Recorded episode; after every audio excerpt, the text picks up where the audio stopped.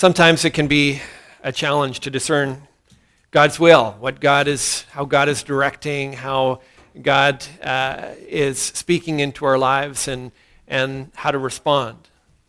I heard of one person who had a struggle in this regard in an unusual place. He was ice fishing for the first time. And he went out ice fishing, and he was alone, so he had a lot of excitement.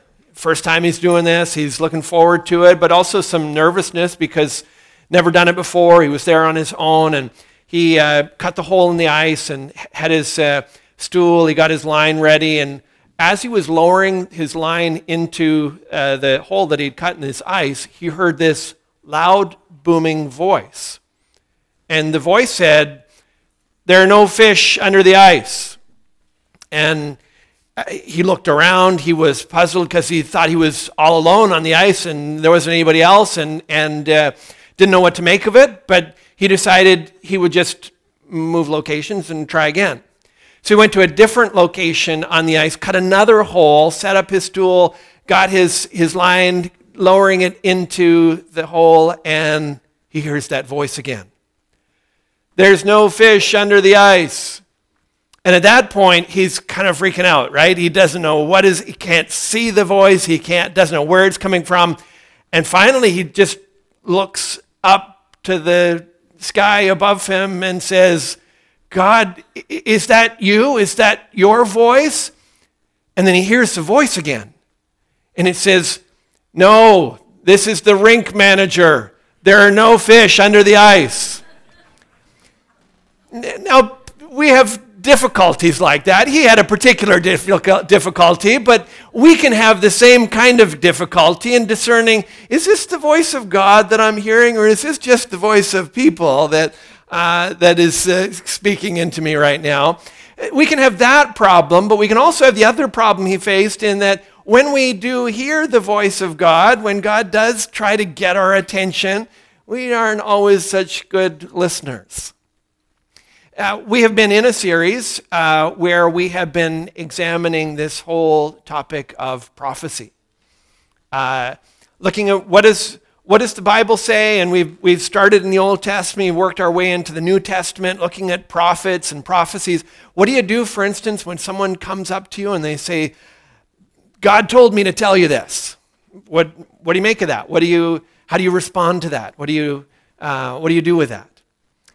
So we've been asking that question, and we come to today's passage, and it has to be an important one because it's one of the only clear New Testament examples where a prophet, after Pentecost, is giving a prophecy and people are hearing and responding to it. And so presumably this would tell us something about how we are to understand this gift of prophecy and this role of a prophet under the new covenant.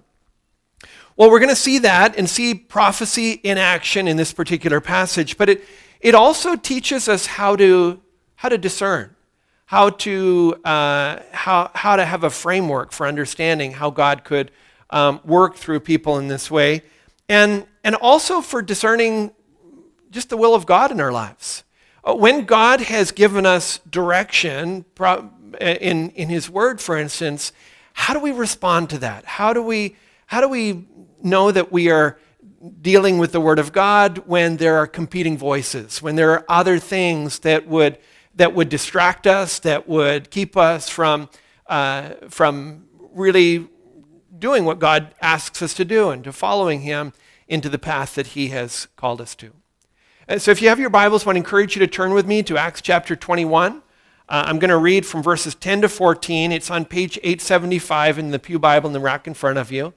And if you keep that out in front of you, we're just going to walk verse by verse through that passage and hopefully gain a better understanding, not only of prophecy, but also a better understanding of how we can respond to the will of God when it's revealed to us. Acts chapter 21, verses 10 to 14. While we were staying for many days, a prophet named Agabus came down from Judea. And coming to us, he took Paul's belt and bound his own feet and hands and said, Thus says the Holy Spirit, this is how the Jews at Jerusalem will bind the man who owns this belt and deliver him into the hands of the Gentiles. When we heard this, we and the people there urged him not to go up to Jerusalem. Then Paul answered, what are you doing, weeping and breaking my heart? For I am ready not only to be imprisoned, but even to die in Jerusalem for the name of the Lord Jesus. And since he would not be persuaded, we ceased and said, let the will of the Lord be done. This is the word of God. Now, I'd like to start by examining what we can learn from this and what we probably should learn from this about New Testament prophecy. Because there's many people today that say that prophecy in the New Testament is like totally different. It's been transformed from what you saw in the Old Testament. In the New Testament, it's more approximate. It's less detailed and specific, and it just involves the gist of what God is saying, and there's a lot of interpretation, and so it can kind of get mixed up in some of the details sometimes. For me, this passage teaches me that New Testament prophets revealed the will of God, and they did so authoritatively, did so accurately. They gave words given them by the Holy Spirit.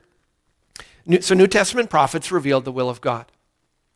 Now in verse 10, a prophet named Agabus comes down from Judea, from the area around Jerusalem. And he comes, and this isn't the first time. He's not a famous prophet. You may not know him very well. He appears twice in the book of Acts, and this is the second time. The first time he appears is in Acts chapter 11. And in verse 18, he predicts that a great famine is coming over the land, and particularly would hit the area known as Judea very hard. Now, that famine actually came to pass, and the fact that Agabus revealed it in advance enabled the church across the Roman Empire, particularly in areas outside of Judea. It allowed them to prepare, as they did. They prepared financial gifts and offerings to help support the believers that were in Jerusalem and in the surrounding area when that famine actually came. It was important for that to take place because believers in the first century faced a lot of persecution from people in the Roman world, as well as from fellow Jews who didn't respond, didn't believe that Jesus was the promised Messiah. And so we've seen already that Agabus has given a message, but I want to look at some of the details of that. I want you to see how similar Agabus is to the Old Testament prophets. The first way that he's similar is that he's called a prophet. And that may seem like a very obvious thing, but if you have been exposed to the Old Testament and seen that these people called prophets for hundreds of years have come and revealed the will of God and done so powerfully and authoritatively and without error, then another person in the New Testament comes along, calls himself a prophet. You're expecting this is probably the same kind of thing. Here he's not called prophetic. He's not called prophet-ish. He is a prophet. And so we're assuming that he's going to be similar to those Old Testament prophets. And as we get into the text, we see he doesn't disappoint. In verse 11, when he sees Paul, he does something dramatic. He goes up to Paul, grabs his belt, and then proceeds to take that belt, and he'd probably have to get down on the ground for this, but he wraps the belt around his own hands and feet as a way of acting out the message that he's giving. And the message is, the message is to come, but it is a dramatic way of showing what he is also telling. If someone did that to you, you would be pretty freaked out. Just someone doing just wrapping their own hands and feet in a belt like that would be dramatic. If they took your belt off to do it, that would be even more dramatic. He's got your attention. What I want to note here, though, is that this is another sign that he is operating in very much the same way that we've seen Old Testament prophets act. It's not that they had to do this every time, but often the message that they were given by God was so urgent that God didn't just have them speak it in order to highlight it and almost take a megaphone to their message. They would often have these dramatic things that they did to get the message across, to make it come home to the people that they were trying to deliver it to.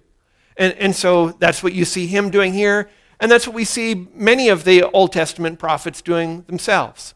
So for instance, Jeremiah famously had the Jerusalem leadership in front of him, and he took this big pot, a clay pot, and in front of them he smashes it down and then tells them about the coming destruction of Jerusalem. That would punctuate your message if you were going to communicate such a thing. Some of you know about Ezekiel and Ezekiel's famous bread. And some people look at the ingredients of Ezekiel's bread for some magic health benefits. And for our purposes here, the rather memorable aspect of Ezekiel's bread is that he cooked it over human waste. And so that, again, he was acting out a message that he was trying to hit home. And someone brings you some bread that's been cooked over human waste, and that would make an impression on you. It'd be very memorable. Probably the winner in our Old Testament survey of prophets who have done really strange things would be Isaiah, who quite notoriously spent 3 years completely naked in order to deliver a message to Israel that they were going to go into exile and they too would be stripped naked by their captors and be humiliated and face the shame of that exile. So when we see Agabus doing something unusual and strange here to hit home his message, we're thinking, boy, it's not like prophets always have to do this, but this seems pretty much the same way that what we've come to expect from Old Testament prophets. It doesn't seem like there has been any big jump in the presentation of what prophecy is. Then Agabus opens his mouth to speak. And when he does, he says in verse 11, "Thus says the Holy Spirit." Now, that sounds familiar to me. If you've read the Old Testament, you know that what the prophets often did before they spoke was not, I've read this somewhere, I've heard this, a really interesting thought came to me. They didn't say those things. They said, "Thus says the Lord." And then they would reveal a message from God. Agabus stands up here and he says, "Thus says the Holy Spirit." That's an important point because there are many people today that argue New Testament prophecy isn't exactly revealing exactly God's words. It's just kind of the gist of what he wanted to communicate in the prophet's own words, and that's why it's kind of wrong all the time. And you know, 65% of the time, that's a pretty good average. One scholar, for instance, says of this passage, Agabus's introductory statement meant nothing more to him than, "This is generally or approximately what the Holy Spirit is saying to us." Do you think that's possible? Do you think that it's possible that after hundreds of years of prophets coming to God's people and saying, "Thus says the Lord," and doing so authoritatively, and if they got the message wrong or if they combined it with false theology, according to Deuteronomy 13 and 18 that we saw under Moses' directions, they were to be stoned and rejected as a false prophet. Do you think that after hundreds of years of that, somebody would stand up post-Pentecost and announce to Paul and his followers, "Thus says the Lord," and people would say, "Oh, he's probably just communicating the gist of the message. This is probably just an approximation"? It doesn't seem likely to me. And so it feels to me the most natural way of understanding this is that Agabus has been given a message directly revealed to him by God, commanded to speak, and he speaks it. And he makes it clear, this isn't my message, this is coming from the Lord, and I need you to hear it. His prophecies, both here and, as I mentioned, with the prophecy of the famine in Acts chapter 11, 18, they come true. So in verse 11, with Paul looking at this prophet down on the ground, wrapped in a belt, stunned, he hears him utter these words. This is how the Jews at Jerusalem will bind the man who owns this belt and deliver him into the hands of the Gentiles. This is exactly how Paul will later explain what happened to him when he describes his having been imprisoned and handed over in Acts chapter 28:17. So what Agabus said actually came true. It wasn't just an approximation. It was, this is a message, and this is a fulfillment of that message. For some of you, that may feel like really obvious. Paul, why are you belaboring this point? And I'm doing so for this reason, that there are more and more churches where you will have people that are going around in the congregation announcing to one another, I have a message for you from the Lord. And when they say, I have a message for you from the Lord, what they really mean and have been taught to mean is something vaguely Christian popped into my mind. It might be from the Lord, so I'm going to say, God told me to tell you this, and it comes, and because they've done so, with much more weight and authority and an impact, but not necessarily having been clearly revealed and commanded to be spoken a message as it was here. The problem with that is if we claim God's authority to a message that is not actually coming from the Lord, then we are operating without any accountability. People can say things that have great impact and authority, but without any accountability for whether those things are actually revealed by the Lord and coming to us from him. So for me, Agabus shows me that New Testament prophets revealed the will of God. And they did so accurately and authoritatively. And if they didn't, they would be discerned as false prophets. And so they need to be held to the same standard as Old Testament prophets were. Now, Agabus shows us something about prophecy, and I think that's helpful. It's helpful for those of you who will, at some point, may come across a person. It could be a preacher. It could be a neighbor. It could be someone in the congregation comes to you and they say, I've got the will of the Lord for you. God has revealed this message, and I need to give it to you. It has some kind of framework there. But even if that never happens to you, I believe Agabus shows us something about our response to God. And particularly, we'll look at Paul's response to the will of God, but before that, I want to look at how the people respond to this revelation of the will of God. And in their response, we see that the voice of comfort often sounds louder than the voice of God. That as God seeks to speak, there are competing voices that can get in the way. So much so that they can filter out what God is saying, and we don't actually hear his voice because we are so committed to the voice of comfort that his voice doesn't get through. So the voice of comfort often sounds louder than the voice of God. You would think, after what I've described to you, that first of all, Agabus's belt-tying thing, that would have got their attention, right? Then if after the belt tying he announces, thus says the Holy Spirit, people are going to stand up, take notice, and whatever comes out of his mouth next, boy, we got to fall in line. We got to go with whatever God has revealed. You'd think that that's how people would respond, right? But look how they respond in verse 12. It says, when we heard this, we and the people there urged him not to go up to Jerusalem. As soon as they hear that pain and difficulty may be involved in this revelation, they don't want any part of it.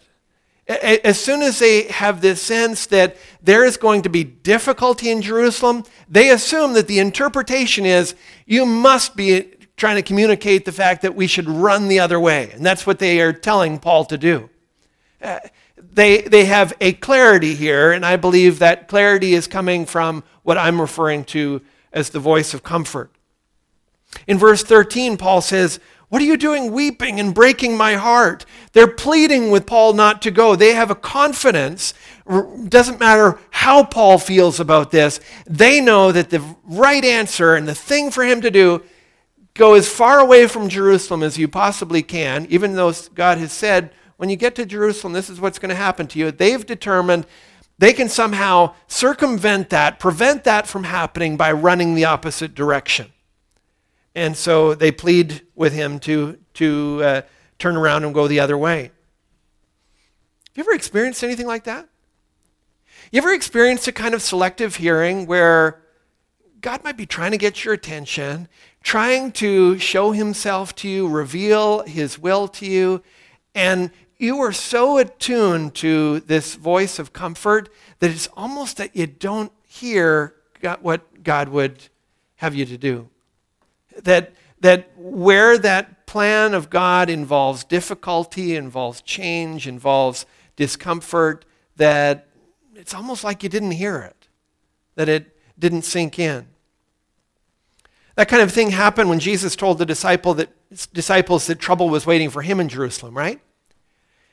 Matthew records that Peter took him aside and began to rebuke him, saying, "Far be it from you, Lord, this shall never happen to you." It's interesting because Peter liked Jesus. He liked his sermons. He could listen to Jesus preach like all day long, I'm convinced. He followed him. He liked listening to Jesus. But as soon as Jesus announced that the path would involve suffering and in this case, even death, he was like, no way. Not only am I not having any part of it, it was at that point he decided that Jesus needed a sermon of his own. He starts rebuking Jesus. And you have this sense of how off and yet how confident Peter is. He's so accustomed to the voice of comfort that when something that comes that opposes that, he just feels this something welling up inside him that tells him, Jesus needs to be told off here. He needs to be rebuked and set in his place because surely he's got it wrong. I think we're so accustomed and committed to this voice of comfort that we almost don't question it.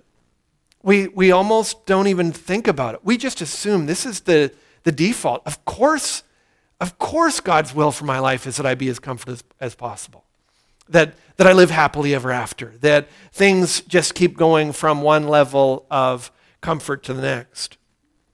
As Scripture warns, though, that Satan is often the one behind this voice of comfort. You know that from how Jesus responded to Peter's rebuke, right? He said, "Get behind me, Satan. You're a hindrance to me. You're not setting your mind on the things of God, but on the things of man." Now, you wouldn't soon forget it if Jesus called you Satan. You know, that would be a fairly direct thing for someone to say. And I just picture Peter like stepping back, you know, and he's just been called Satan by Jesus. But he did it not to just set him in his place or to get his attention. He did it because he wanted him to realize that this voice of comfort that had stirred up this sense of clarity with regard to what he believed to be the God's will was actually coming from Satan. Jesus had experienced the same kind of thing, the same voice of comfort that Satan had used when he met him in the desert. It was there where Satan said to Jesus, "If you're the Son of God, command these stones to become loaves of bread." Now, I've been talking about the voice of comfort, but if you have been fasting for 40 days in the desert, you haven't eaten anything for that length of time, turning stones into bread at that point doesn't sound like the voice of comfort. It sounds like the voice of reason. Like of course you're going to want to eat. Of course you want a loaf of bread. It doesn't seem like this huge temptation of Satan. Like that seems like, of course, this is God's will. Thank you for reminding me of that. I will cause a miracle and turn these stones into bread. And yet Jesus says no to the temptation. He recognizes it as the voice of Satan because he is submitted to the will of God, no matter what happens. Now, if Satan comes with the voice of comfort, Maybe you're thinking, oh, okay, it's Satan. I've got my guard up. This is probably not something I should be listening to. If kind of an immature and somewhat impetuous disciple like Peter comes along and he says the same kind of thing to you, you're like, well, this is Peter. He's probably not got the right idea. I can probably rebuke him and put him in his place. You know what the really dangerous thing is? The most dangerous version of this voice of comfort, is when the voice of comfort comes disguised from one of God's prophet or one of God's people, one of God's leaders, and they disguise it as the voice of God. And that's what's so dangerous about what's happening in our world today, particularly in the church, that often people are doing this very thing. They are disguising the voice of comfort as the Word of God. So that's what happens today whenever people will say, it is always God's will for you to be healthy. Sickness, you just rebuke it because God always wants you to be healthy. It's what happens when someone announces to you, of course, it's God's will for you to be rich. Why would God want to withhold his blessings from you? It's that voice of comfort, and it's saying those things that we'd love to hear and attaching the authority of the Word of God to it. I wonder, how often have you found yourself facing, for instance, a health challenge? Like a really painful health challenge before you. How many times have you considered, I'm not saying this is what it is, I'm just saying, how many times have you considered, maybe it's not God's will to heal me. Maybe this is not something he wants to take away. Or how many times have you found yourself praying for something, not once or twice or three times, but you kind of given yourself to quite a bit of prayer about something, and it hasn't happened, and you're kind of thinking, maybe I got this prayer wrong, or maybe God's not hearing, and why isn't he listening?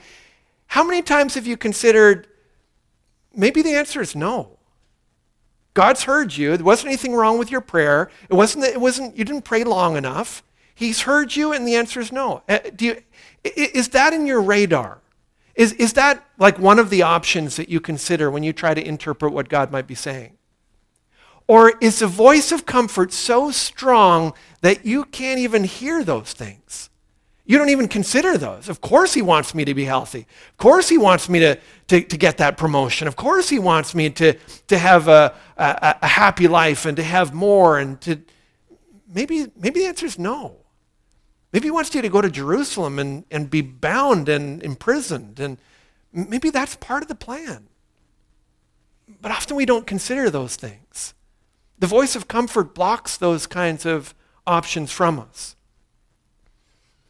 In Japan, the pastor who regularly came to minister to us would often say, if it feels like it's hard, it's probably because it is hard. And he needed to say that to us regularly, and I will repeat this to you regularly, because we can get so drowned, the voice of comfort can so drown out the will of God and the voice of God, that if something is hard, we're thinking, like, what's gone wrong? This isn't supposed to be this hard. And if something's difficult, we're like, is God not see what's happening? Is he asleep at the job? Is something off course here? Did I do something wrong? Is he mad at me?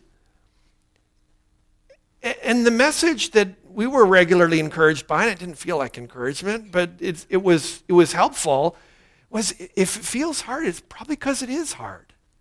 Like it's not the fact that you, because it's not you're being punished, or God isn't listening, or God doesn't care. It's that God's will for you in this season, or in this instance, maybe to take you through something that's very difficult.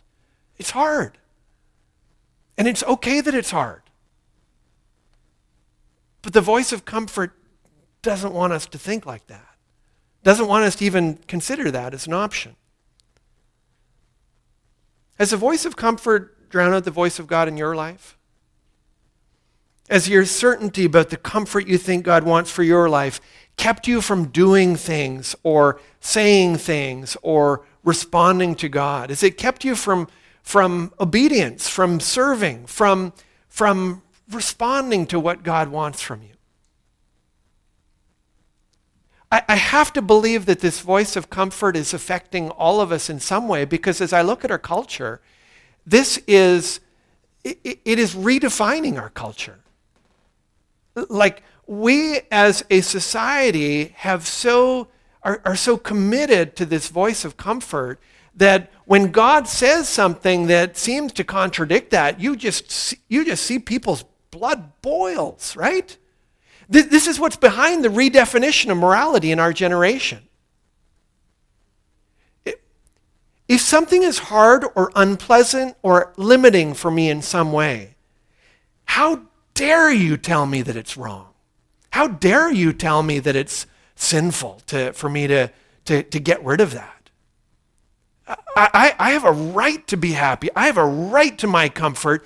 And if God is going to get in the way, if your God is going to tell me that my being limited or made uncomfortable or inconvenienced is, if he's going to say anything, then he just needs to be put in his place. That's what our generation is telling us today. So if you're not feeling any of this in your life, I'd be really surprised. We're all feeling this. And I think the scriptures are calling us to discern that voice as it competes with the voice of God and reject it. And say, that's just not true.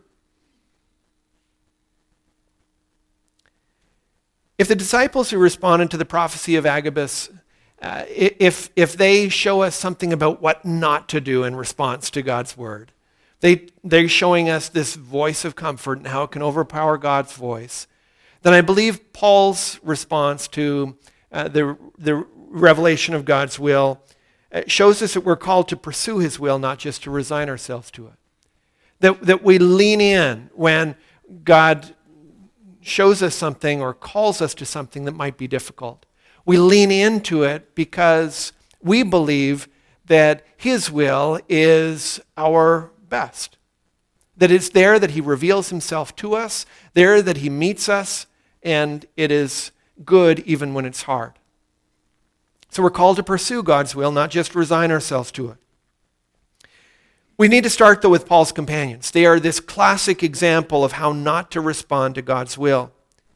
When they heard the word of the Lord, they were dead set against it, right? How do we prevent this from ever happening? How do we keep this from taking place? In verse 12, they urge Paul not to go. In verse 13, crying, pleading, the Kleenex comes out. They're just pouring it on. Then in verse 14, it says, "And since he would not be persuaded, we ceased and said, oh, let the will of the Lord be done." This is obedience as a last resort. This is, if everything doesn't work out and there's like no other way, we'll just do what the Lord says. We'll go with his plan. And I think we do this, right? When I was in Japan, I was responsible for many missionary applicants, people who were trying to discern God's will, thinking, oh, maybe I might feel God calling me to serve as a missionary in Japan. And I remember one individual who had, just over a period of many months, it was over a year at that point, but asking questions and kept on asking. And at a certain point I said, where are you at in your discerning of God's will for your life and whether you feel God is calling you to serve here in Japan? And I always was puzzled by his response. He said, well, it's either med school or missionary service. And he says, last time I wrote my MCATs, my scores were really low. So I'm not sure if I'm going to make it into med school, but I'm going to give it another try. And if I fail at that again, I think I'm going to become a missionary. And I always thought, I'm not sure what to say to you right now, but this just feels so wrong. Like this, and not that being a missionary is better than being a doctor or vice versa, but if your understanding of how to discern God's will comes down to this door is closed, and this door is closed, and this door is closed, and God has kind of revealed this thing to me, but I'm going to make sure that there aren't any other options because this feels awfully unpleasant. That surely isn't the way we're supposed to go about discerning God's will, right? Compare that to the way Paul responded to the will of God. In verse 13, he says, I'm ready not only to be imprisoned, but even to die in Jerusalem for the name of the Lord Jesus. There's no conflict in his thinking. He's not like, well, the voice of comfort is kind of leading me in this direct. Like, he is leaning in. He is seeking the will of the Lord. He believes that God's will is good, even if it's hard. He wasn't the only one. Peter had experienced this. Peter was the one who was so committed to comfort that he gave Jesus a sermon on it before he was called Satan. But he wrote in 1 Peter 2:21, for to this you have been called, because Christ also suffered for you, leaving you an example that you might follow in his footsteps. He realized it wasn't just Jesus that was called to obey God in the face of the voice of comfort, but we're called to follow him, called to take up our cross and follow him. I believe what took place when Paul, I don't think this is just Paul is like really a super guy and he's just naturally courageous. I believe when Agabus revealed the will of the Lord to him and said he was going to go to Jerusalem and there he was going to be bound, he was going to face great hardship and difficulty, be imprisoned in Jerusalem. You know where I think his mind went to? I think he went back straight to Jesus, where Jesus revealed several times to his disciples, I'm heading to Jerusalem, and when I get there, I'm going to face imprisonment. I'm going to face great difficulty. In his case, he was going to face his death. Before being rebuked by Peter, Jesus warned the disciples he would be delivered to the chief priests and scribes 3 times. In Luke 9:51, it describes his attitude, though. It says, when the days drew near for him to be taken up, he set his face to go to Jerusalem. That phrase, set his face, means he strengthened his resolve. It's like tightening up your body. When you know that something is about to hit you, you do this. And so when it says he set his face, he strengthened his posture. He tensed up his facial muscles. And it's a picture of Jesus leaning in. He knows it's going to be hard. He knows that he will be tempted to turn and run the other way. And he refuses to give into that temptation. And so he leans in. He sets his face. And I believe Paul had that picture in his mind of Jesus setting his face to go to Jerusalem, knowing the suffering that he would face there, and knowing that because Jesus set his face to go to Jerusalem, Paul had salvation. The people of God had forgiveness. And Paul said, if it's the will of God for me to go to Jerusalem like Jesus did, and for me to face that kind of opposition and suffering the way Jesus did, then I'm going to lean in. I'm going to give myself to that. Now, Alan Patton is a person some of you may know. He was an author. He was an anti-apartheid activist. But he wrote a novel in 1983 called Ah, But Your Land is Beautiful. And in it, he tried to draw attention to the great evil of apartheid and to draw attention to the injustice of racial segregation in that nation. In the story, he tells of a character called Robert Mansfield, who was a headmaster of a school in South Africa. And his school was going to play another school in a competition, but the laws and rules of racial segregation prevented that match from taking place. And Robert Mansfield decided he was going to take a stand. He had had enough, and for him, this was his breaking point. He decided that he would resign in protest. But interestingly, as he did, and as he was about to, a friend of his came, a fellow colleague came and spoke what we might call the voice of comfort. His friend said this to him, you know you will be wounded. Do you know that? To which Mansfield points up to heaven and replies, "When I go up there, the judge will say to me, 'Where are your wounds?' If I say I haven't any, he will say, 'Was there nothing to fight for?'" And as I think of those words and the battle that they came from, those words point me back to Scripture and remind me that all of us as believers have a battle to fight for. We all have opportunities to lean in, whether that means taking the wounds or not. We all have an opportunity to respond when we would rather run, when we would rather hide. We don't need to get into battles over the petty things that we would like to argue about in our flesh, but we do have a responsibility to lean in when it concerns the will of God and the purposes of God in this world, and to lean in the way Jesus leaned in when he set his face to go to Jerusalem to die the death that would secure our life, and to face the cross and to bear its penalty that we might be freed from sin's penalty. Let's follow him. Even as he took his cross, let us take up our cross where he would lead us. Let's pray. Heavenly Father, we admit that the voice of comfort is often so loud in our hearts that we don't hear anything else. It makes us difficult, frankly, to hear what you say.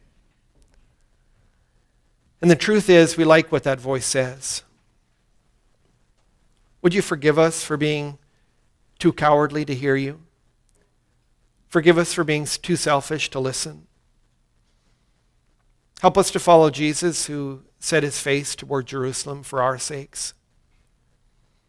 And help us to pursue your will, no matter what the obstacles before us.